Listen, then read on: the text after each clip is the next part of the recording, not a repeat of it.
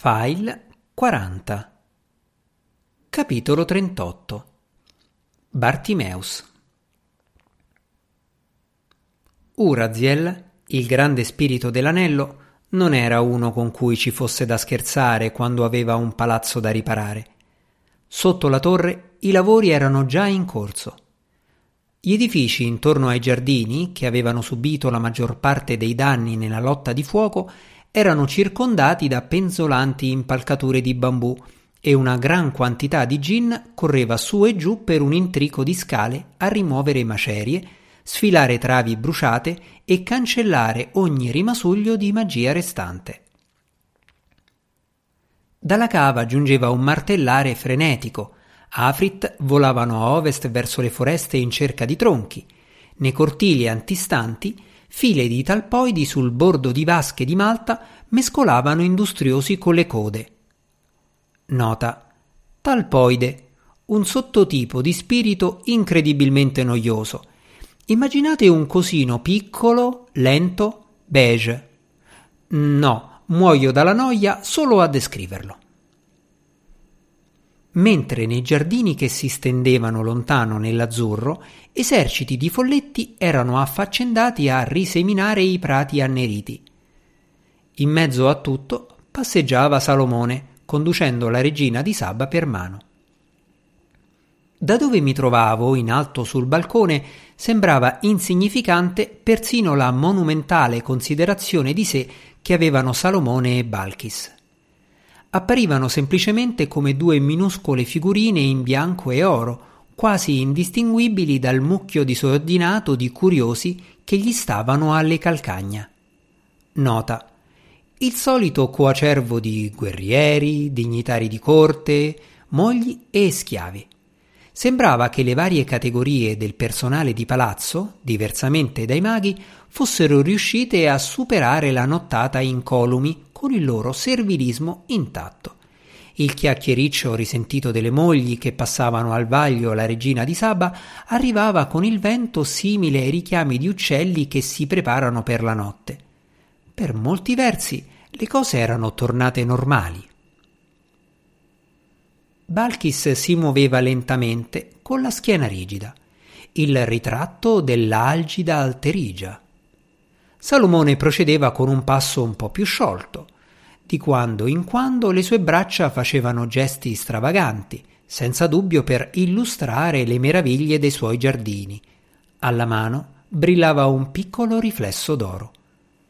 Bisogna dire che, considerata l'entità del potere che aveva al suo comando, per gli standard umani Salomone era mirabilmente misurato. Quasi tutto ciò che faceva sembrava più o meno volto al bene comune e in privato era anche magnanimo, come io e Asmira avevamo appena potuto constatare. Ma alla fin fine era comunque un re fino al midollo, e cioè borioso e appariscente. Persino la sua disinvolta e non curante magnanimità nei nostri confronti era stata a suo modo ancora più boriosa e appariscente di tutti i suoi gioielli. Non che mi sentirete lamentare per questo.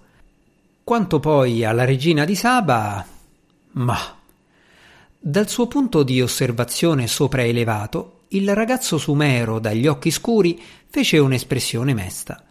Staccò la sua essenza macilenta dalla balaustra da cui si era sporto ed entrò. Per me era giunto il momento di andare trovai la ragazza seduta su una delle sedie d'oro negli appartamenti di Salomone che mangiava grandi quantità di torta al miele con tutta la delicatezza e il contenimento di un lupo grigio famelico. Nota. L'incanto disteso sulla stanza era stato spazzato via durante le battaglie della notte, insieme a molti divani, tappeti, affreschi e alla sfera di cristallo di Salomone, che ora appariva limpida come acqua piovana, dopo che lo spirito intrappolato al suo interno era stato felicemente liberato. Quando entrai non si fermò, ma continuò a rimpinzarsi. Presi posto su una sedia di fronte e la osservai bene per la prima volta da quando ero tornato. Fisicamente le era rimasto il numero giusto di braccia e gambe, ma per il resto era piuttosto conciata – Aveva i vestiti strappati e bruciacchiati, la pelle scoriata, le labbra leggermente gonfie. In alcuni punti i capelli si erano scoloriti ed erano diventati verdi a causa di qualche esplosione magica. Non si poteva dire che non avesse pagato alcuna conseguenza, tuttavia c'era di più, molto di più. Mentre beveva un gran sorso di vino e poi si puliva come niente fosse le mani appiccicose su uno dei cuscini di seta di Salomone, un osservatore perspicace, io, avrebbe notato anche che sembrava parecchio più briosa e vitale della prima volta che l'avevo vista, rigida e fredda sul suo cammello, quel giorno nella gola del deserto. A parte i segni che gli eventi della notte le avevano lasciato sul fisico, mi sembrava che si fosse spezzata anche una catena dentro di lei, e non era una rottura negativa. Prese dell'uva e una focaccia di mandorle. Quei due sono ancora là sotto, vero? Sì, tutti presi dal loro tour. Socchiusi meditativo i miei begli occhi. È solo una mia impressione o quella tua regina Balkis è un po' una vecchia befana acida? Asmira mi fece un sorriso a metà. Devo dire che non è stata generosa come speravo.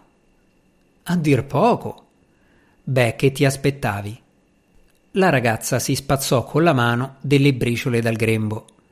Mi ha mandata a compiere un bell'assassinio pulito e a rubare l'anello, e mi ritrova lodata al cielo da Salomone, l'anello ancora al suo dito, e lei è tirata a Gerusalemme come uno stupido folletto al guinzaglio. Non era un'analisi sbagliata. Lui la conquisterà, feci notare. Ci riesce sempre.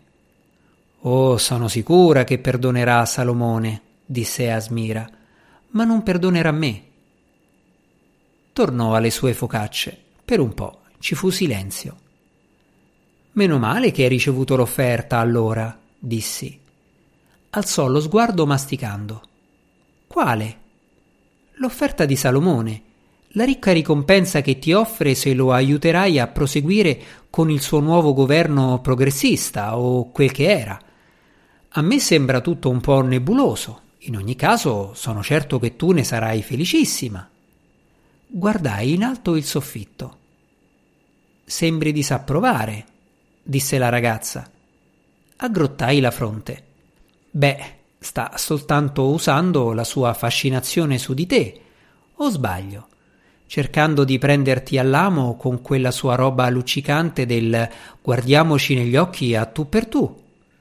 Tutti quei sorrisi a denti smaglianti, quelle ciance di affidarti la sua vita, tutto molto bello, ma come andrà a finire? All'inizio sarai una guardia, poi una consigliera speciale e prima di rendertene conto finirai nel suo harem. Se andrà così posso dirti solo una cosa fa assolutamente in modo di non dormire nel letto sotto la moglie moabita. Non entrerò nel suo harem, Bartimeus. Beh, questo lo dici adesso, ma poi chissà. Non accetterò la sua offerta. Prese un altro sorso di vino. Che cosa? Questa volta fui io a guardarla stupito.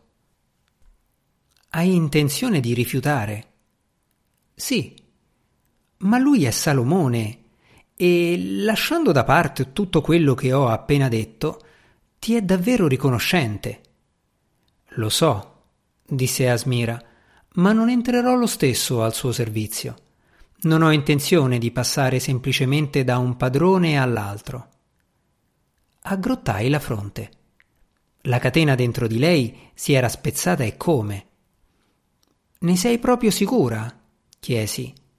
D'accordo, è un autocrate pieno di sé, d'accordo ha la mania di collezionare mogli, ma sarebbe comunque di gran lunga un datore di lavoro migliore di Balkis. Tanto per cominciare, non saresti una schia... non saresti una guardia ereditaria, avresti molta più libertà e oro, se la cosa ti solletica. Non mi solletica, non voglio restare a Gerusalemme. Perché no? Grazie all'anello è il centro del mondo. Ma non è Saba. Non è la mia casa. A un tratto nei suoi occhi ci fu lo stesso fuoco che avevo notato la notte prima e bruciava ancora più ardente, ma con una fiamma più delicata. Tutta la rabbia, tutto il fanatismo erano scomparsi. Asmira mi sorrise. Non ti stavo mentendo ieri notte quando ti ho detto quelle cose. Essere una guardia, fare quel che ho fatto. Sì, stavo servendo la regina, ma stavo servendo anche Saba. Amo le sue colline e le sue foreste, amo il deserto che luccica dietro i campi. Mia madre mi portava a vederli, Bartimeus, quando ero piccola. E il pensiero di non tornarci mai più, di non tornare mai più dove lei si interruppe. Tu non puoi capire che cosa significhi. A dire il vero, dissi, posso. E già che parliamo di casa. Sì, certo. Asmira si alzò decisa. È ora. È giusto. Devo lasciarti andare. Il che è la riprova ulteriore che non era davvero una maga. Fin dai tempi di Uruk, tutti i periodi di schiavitù sono tradizionalmente finiti con una lite indecente in cui il mio padrone rifiuta di liberarmi e io divento un cadavere starnazzante o una lamia con gli artigli insanguinati per cercare di convincerlo. Invece la ragazza, che aveva liberato se stessa, era più che contenta di fare lo stesso con me, e senza stare a discutere. Per un attimo rimasi così sorpreso che non dissi nulla mi alzai lentamente in piedi. La ragazza si guardò intorno nella sala. Ci servirà un pentacolo. Sì, o anche due. Ce ne sarà sicuramente qualcuno in giro. Ci mettemmo alla ricerca e ben presto scorgemmo il bordo di un cerchio di convocazione che spuntava da sotto i tappeti bruciacchiati. Mi misi a buttare da una parte il mobilio che lo ricopriva, mentre la ragazza rimase a guardarmi con la stessa calma padronanza di sé che l'avevo visto nella gola in mezzo al deserto. Mi venne in mente una domanda. Asmira, dissi scalciando un tavolo rovesciato dall'altra parte della stanza, se ritornerai a Saba, che cosa pensi di fare là? E che dirà la regina? Non credo sarà felice di vederti ciondolare in giro a giudicare dalla sua reazione di oggi. Con mia sorpresa la ragazza aveva già la risposta pronta. Non me ne starò a ciondolare in giro per Marib, disse. Andrò a lavorare per i commercianti di incenso, aiutando a proteggerli durante i loro viaggi attraverso l'Arabia. Da quel che ho visto, là fuori nei deserti ci sono molti pericoli, banditi e gin, per esempio e io credo di saperli tenere a bada. Mi gettai un antico sofà dietro la schiena in segno di approvazione. In effetti non era una cattiva idea. Così avrò anche l'opportunità di viaggiare, proseguì. Chissà, magari un giorno arriverò fino a Imiar e vedrò quella piccola città di roccia di cui mi hai detto. In ogni caso, le rotte dell'incenso mi terranno lontana da Marib la maggior parte del tempo e se la regina si metterà di traverso, la sua espressione indurì. Vorrà dire che affronterò la cosa. E lei a viso aperto. Non ero un indovino o un augure e non avevo nozione del futuro, ma immaginai che in quel caso, a vedersela brutta, sarebbe stata la regina Balkis. Ma ora c'erano altre cose di cui occuparsi. Spostai gli ultimi arredi da una parte arrotolai il tappeto inestimabile e lo gettai nella vasca e mi drizzai soddisfatto. Intarsiati nel pavimento e quasi privi di danni giacevano due pentacoli di marmo rosato. Un po' leziosetti, commentai, ma funzioneranno lo stesso. Va bene allora, disse la ragazza. Entra.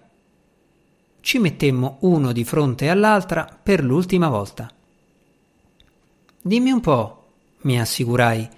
Le conosci le parole di un congedo, vero? Non vorrei dover rimanere qui ancora in giro per mesi mentre tu te le impari come si deve. Certo che le conosco, disse la ragazza. Fece un respiro profondo. Bartimeus. Aspetta un minuto. Avevo visto una cosa, un affresco che non avevo notato prima, proprio sulla parete a fianco di Gilgamesh, Ramesse e tutti gli altri più grandi despoti del passato. Un bel ritratto in dimensioni reali di Salomone in tutta la sua gloria. In qualche modo era miracolosamente sopravvissuto alla distruzione della notte prima. Raccolto da terra un pezzetto di legno bruciato, saltellai da quella parte e feci alcuni bruschi aggiustamenti a carboncino. Ecco fatto, dissi. Fisiologicamente improbabile, ma in qualche modo appropriato, non credi? Secondo te quanto ci vorrà prima che se ne accorga? La ragazza rise. Era la prima volta che glielo vedevo fare da quando l'avevo incontrata. Le lanciai un'occhiata obliqua. Che dici? Ci aggiungo anche Balkis? C'è giusto uno spaziettino. Avanti allora. Ecco fatto. Me ne tornai al cerchio. La ragazza mi stava guardando nello stesso modo che avevo visto a Farquhar, con una specie di distaccato divertimento. La fissai. Che c'è? È buffo, disse.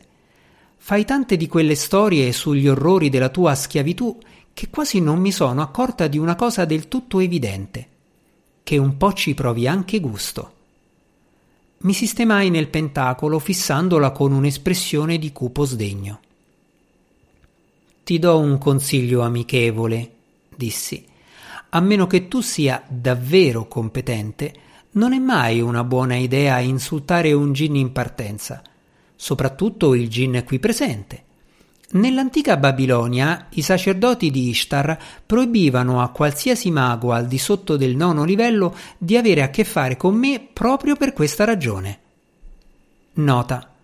Fu in seguito a una serie di fatalità, di cui la mia preferita riguardò un accolito brutale che mi aveva tormentato con un rivoltapelle. Avevo notato che soffriva molto di raffreddore da fieno, Perciò al congedo mi portai un enorme mazzo di lupini ricchi di polline e lui fece un tale starnuto che lo buttò fuori dal cerchio. Il che è la riprova di quanto ho appena detto, rise la ragazza. Non fai che vantarti delle tue imprese passate. Andiamo, ammettilo. Tu ci sguazzi. Persino la notte scorsa, ho notato come hai smesso con le tue lagne non appena abbiamo iniziato ad avvicinarci all'anello. Già, beh. Battei insieme le mani con vivacità. Dovevo farlo, no? Con tutto quello che stava succedendo. Fidati, ho detestato ogni momento. D'accordo, basta con questa roba adesso. Pronuncia il congedo e lasciami andare libero. Asmira annui e chiuse gli occhi una ragazza smilza che ripassava mentalmente l'incantesimo. Mentre la guardavo, potevo quasi sentire il rumore delle rotelle che le giravano in testa. Poi aprì gli occhi. Bartimeus, disse all'improvviso, grazie per tutto quello che hai fatto. Mi schiarii la voce. È stato senz'altro un piacere. Senti, sei sicura di conoscere davvero la formula? Non vorrei ritrovarmi rimaterializzato in una latrina ribollente di pus o qualcosa del genere. Sì, conosco la formula. Sorrise. Vieni a Saba un giorno. Ti piacerà. Come se la cosa dipendesse da me. Solo non metterci troppo. Noi non abbiamo a disposizione tutto il tempo che hai tu. Quindi pronunciò il congedo e, in effetti, la formula la conosceva più o meno. Ci furono solo tre esitazioni, due inflessioni pasticciate e un inciampo grave. Tutta roba che, in quest'occasione, fui pronto a lasciar correre. La ragazzetta non era poi tanto grande, in fondo, non aveva addosso tutta questa ciccia, senza contare che ero impaziente di andarmene. La ragazza doveva pensarla allo stesso modo, mentre i vincoli andavano spezzandosi e iniziavo a vorticare libero attraverso i livelli. Vidi ancora, da sette angolazioni differenti, che era già uscita dal cerchio. Se ne stava andando, risoluta e a schiena dritta, attraverso la sala semidistrutta di Salomone, in cerca dei passi che l'avrebbero condotta fuori dalla torre e di lì, nel mattino che l'aspettava. Fine dell'opera.